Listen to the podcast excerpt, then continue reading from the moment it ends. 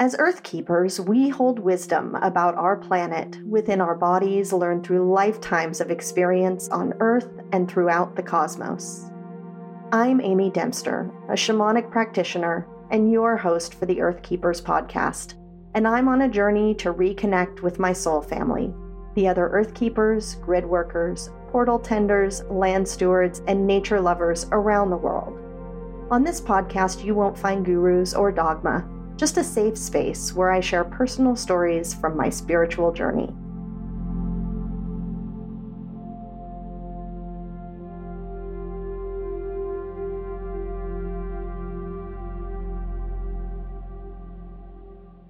Welcome back to this week's episode of The Earth Keepers. I'm about to head out on my first out of state road trip in two years, and I am so excited to get out and see some new faces.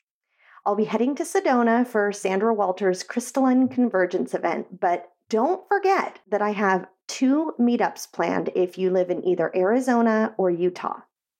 So on Saturday, June 19th, we have a dinner meetup in Sedona. And on Tuesday, June 22nd, I'm hosting a dinner meetup in Salt Lake City. There's no cost to attend other than buying your own dinner, and it's just a casual get together where we can chat about all things earthkeeping. However, I do need you to RSVP ASAP if you plan to attend so that I can make restaurant reservations and get all of the details to you. So there's links to both meetups in the show notes to do that. And for everyone asking when I'll be on the East Coast, stay tuned. I'm really hoping to make my way that direction in the fall. Now, I have a few fun things planned for us here this summer. For the rest of this month, starting with this episode, I'll be sharing some shorter episodes I'm calling Summer School. And I know the school year just wrapped up in most parts of the world, but when you're learning about a topic you love, you don't really mind if it extends a bit into your summer vacation. And I hope you'll feel that way about this Earth Keepers Summer School. That being said, I'm going to keep these episodes short and hopefully encourage you to get outside and continue exploring the topics for yourself. Because you can listen to this podcast all you want, but until you go outside and put what you learn into practice, it will all just be theories and ideas. So that's what we'll be doing this summer going outside. And I know if you're in the southern hemisphere, you're just about to enter the winter months, but I would still encourage you to get outside and explore because for the next three weeks, we'll be talking about how to work with the energy of three things that are plentiful to connect with any time of the year the sun, the earth, and the water. But during the summer months, it's even easier and more fun to get out in nature and really soak in the essence of these elements. Today, we'll be talking all about the sun, and not just from an energetic level, but primarily from a physical level. How exactly do our bodies interact with the sun? Because the more I work with the energies of the earth, the more I learn what we've been taught about how our bodies work is all wrong. Or in some cases, it just hasn't even been mentioned at all. So, in order to go deeper in relationship with the earth, we have to first know how to use our bodies to do that and in some cases, what's keeping us from making those connections. But before we get to that, I do want to remind you that if you're feeling really called to deepen your connection with nature this summer, I would love to have you join us in the Earth Tenders Academy. In this online course, you'll connect even more deeply with the energy of the land where you live, work with the spirits of the land there, and learn how to do healing work in partnership with those spirits. The Earth Tenders Academy is an online course with nine modules, chock full of video lessons from me, along with guided meditations to experience each subject for yourself. We all meet together live twice a month to practice our skills, including one call every month where we do a reading and healing with a house or a piece of land together and then compare notes every single month, there's at least one person who says, I'm totally new at this and I didn't think I got much, but after hearing everyone else's experience, I realized I definitely got some of the same messages. These practice sessions will get you trusting your intuitive guidance and channeled messages in no time. So there's a link in the show notes to learn more about the Earth Tenders Academy mm-hmm. and join us. Okay, let's talk about the sun. Because while the moon gets a lot of credit for governing life on Earth, the sun is often overlooked. But the sun regulates every facet of our lives. More than just a gaseous ball of light, it is a conscious, intelligent, living being itself. And it's also experiencing the ascension process, just like the Earth and all of us living on it. And it's part of a larger ecosystem too. You may have heard of the central sun and the greater central sun from other spiritual teachers or through your own channeled messages. But if not, let me give you a little overview of everyone's place out in space, at least as I understand it at the moment. Because just like everything, changes are happening all the time. But the sun itself is the center of our solar system. It regulates all life on Earth as well as the other planets in its orbit and creates the world as we know it. Our sun, along with six other stars, revolves around a much larger sun in the Pleiadian star system known as the central sun. The central sun, in turn, is revolving around an even bigger star, Sirius, also known as the greater central sun. Vibrations flow through the sun and out to the rest of the galaxy, creating and organizing many worlds in our universe.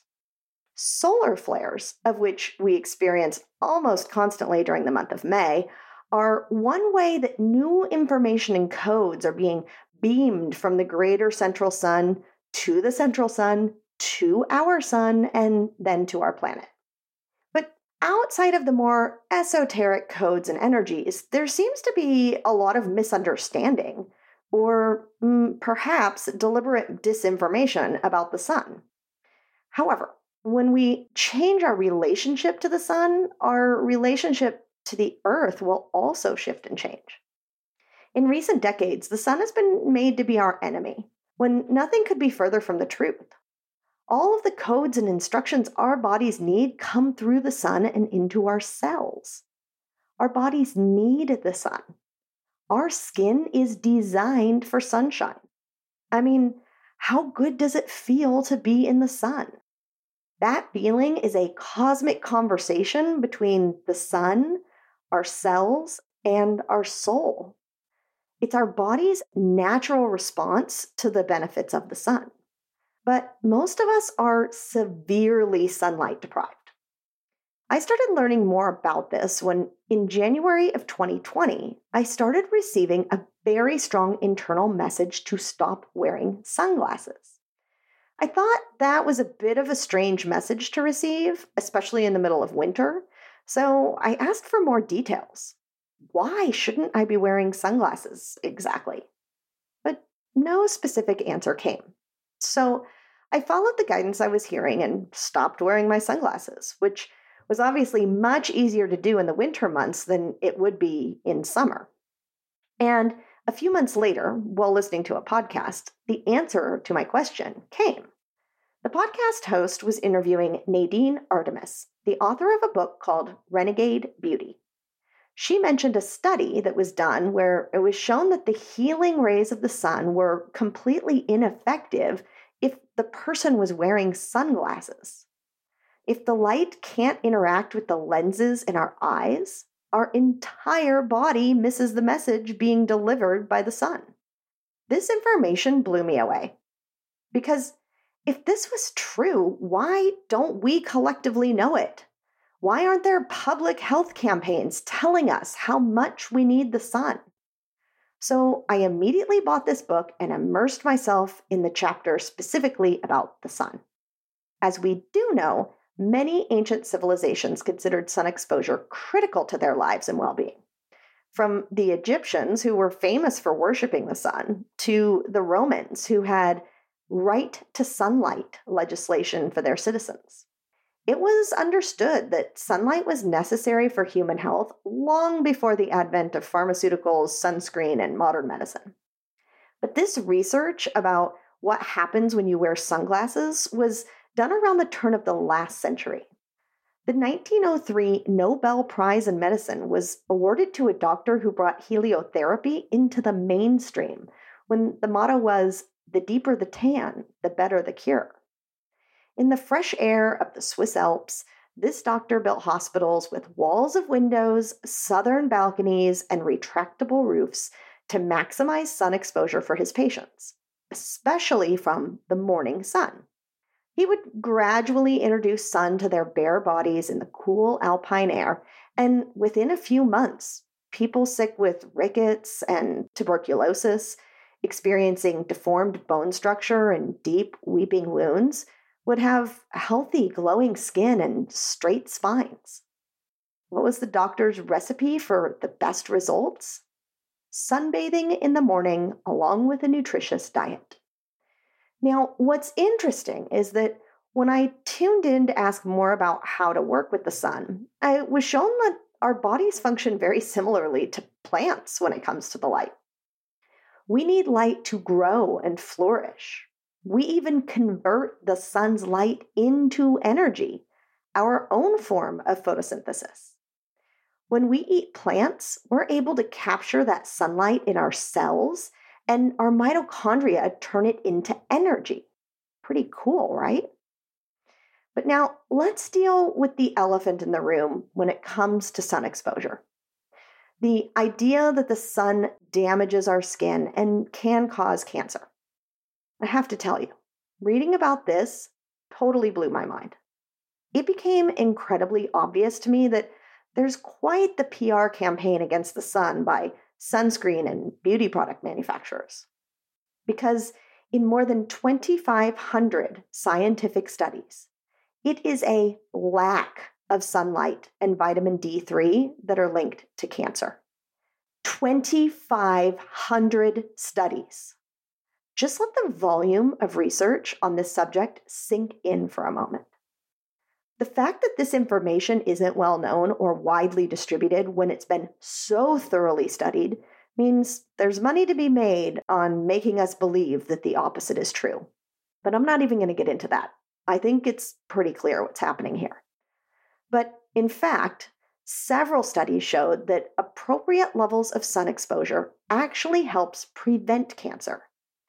Furthermore, it's been proven that melanoma occurrence has been found to decrease with sun exposure and increase with sunscreen use. A review of studies showed no correlation between sun exposure and melanoma.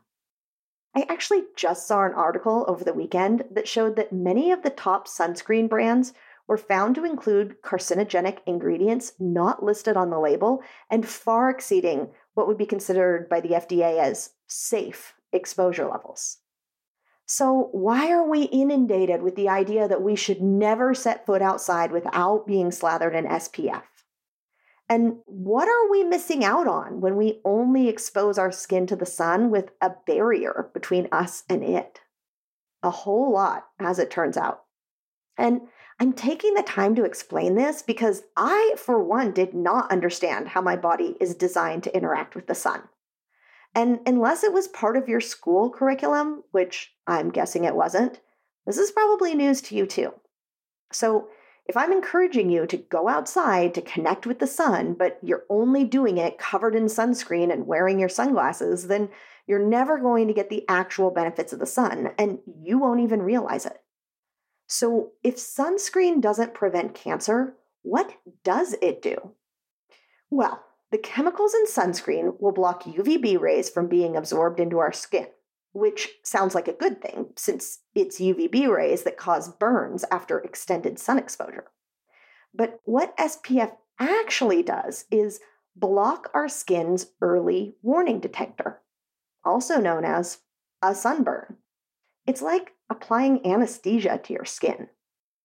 And the real issue is that UVB rays are the ones that actually trigger our bodies to produce vitamin D. So you can spend all day, every day in the sun and still be vitamin D deficient if you're always wearing sunscreen. And if you're thinking, don't worry, I only use all natural sunscreen products. but if it has SPF listed on the label, it has one or more synthetic ingredients that have been laboratory tested to prevent sunburns.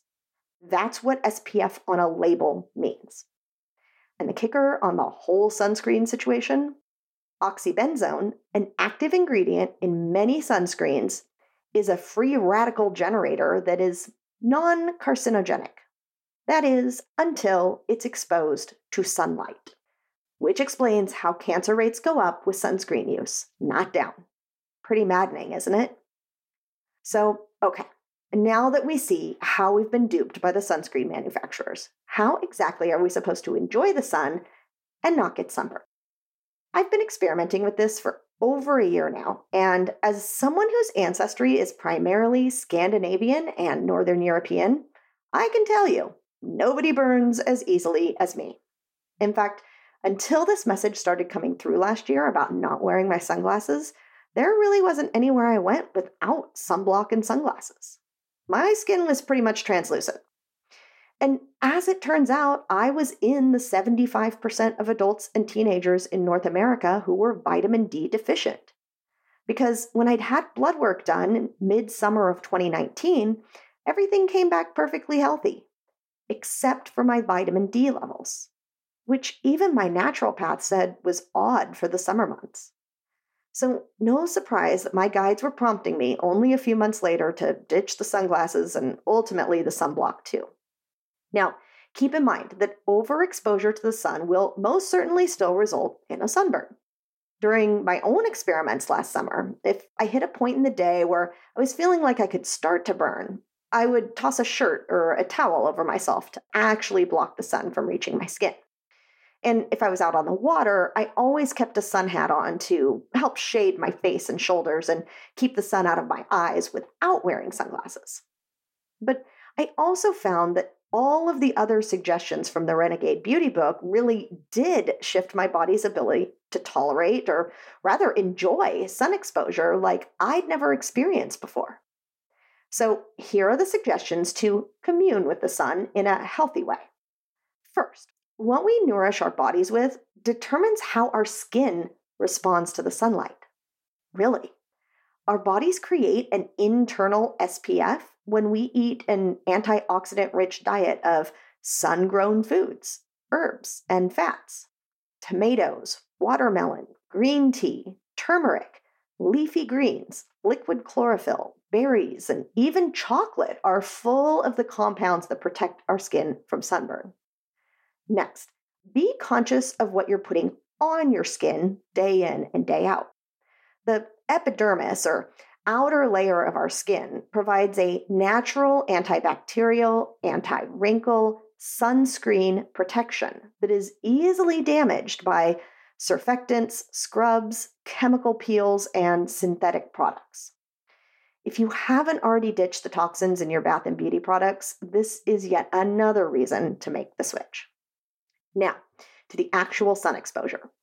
Start to slowly but consistently expose your skin to the sun to create a protective tan with the melanin that your body creates to help prevent sunburn. Melanin in our skin transforms the UV radiation we absorb into heat that's easily dissipated from our skin, which is way more effective than sunscreen. There's an app called D-Minder that will calculate your geographic location, time of year, current cloud cover, and your skin tone to determine how long to bask in the sunshine and how much vitamin D will be generated by your session. But the best time for sun exposure is from first thing in the morning until solar noon. Get the sun on as much of your skin as you can. And remember, don't wear your sunglasses. Absorption of sunlight by our eyes is the most direct path of communication between the sun and our brains. It triggers the hormones and neurochemicals that help us to stay not only healthy, but also happy. When sunlight hits that lens in the back of our eyes, it not only regulates our circadian rhythm hormones, but also boosts our immune system and anti aging oxidants.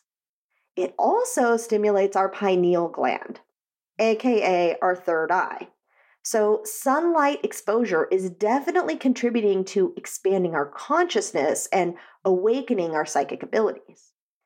Personally, I shoot for about 20 minutes or so of sunlight each morning in the height of summer. That is, 20 minutes outside with no sunblock or sunglasses is all it takes to trigger all these benefits between the sun and our bodies.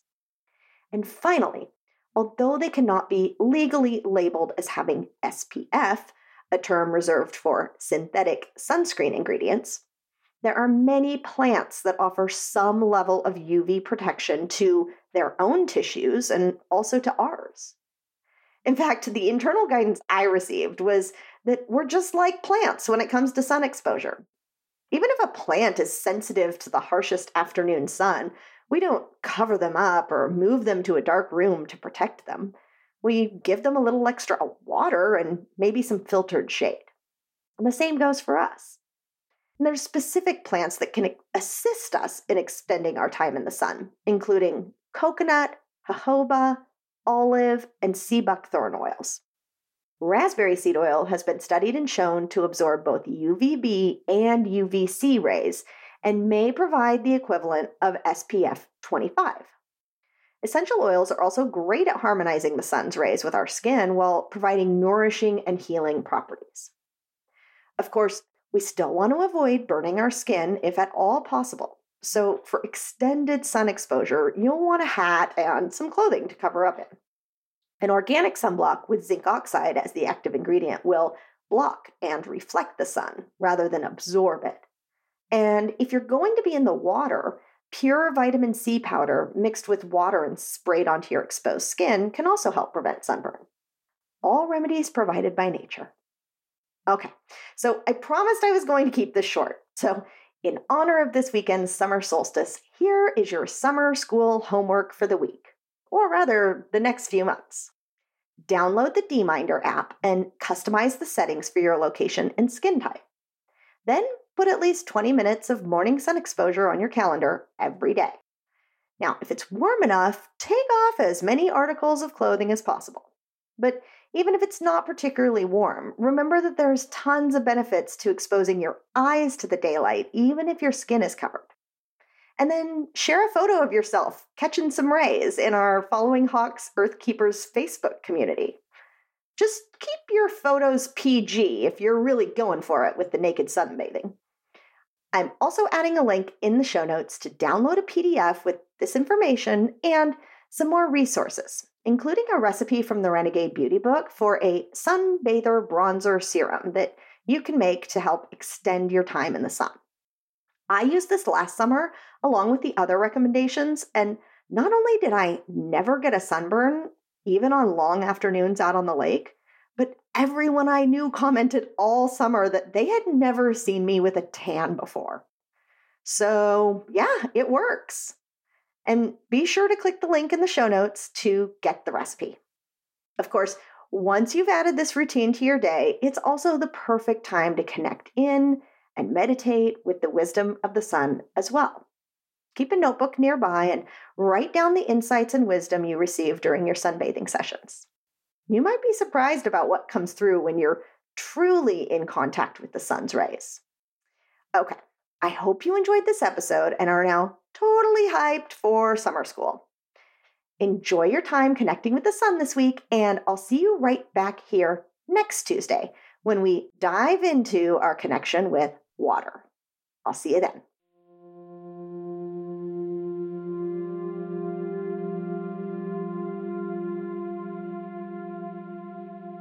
Thank you, thank you from the bottom of my heart for listening to the Earth Keepers podcast.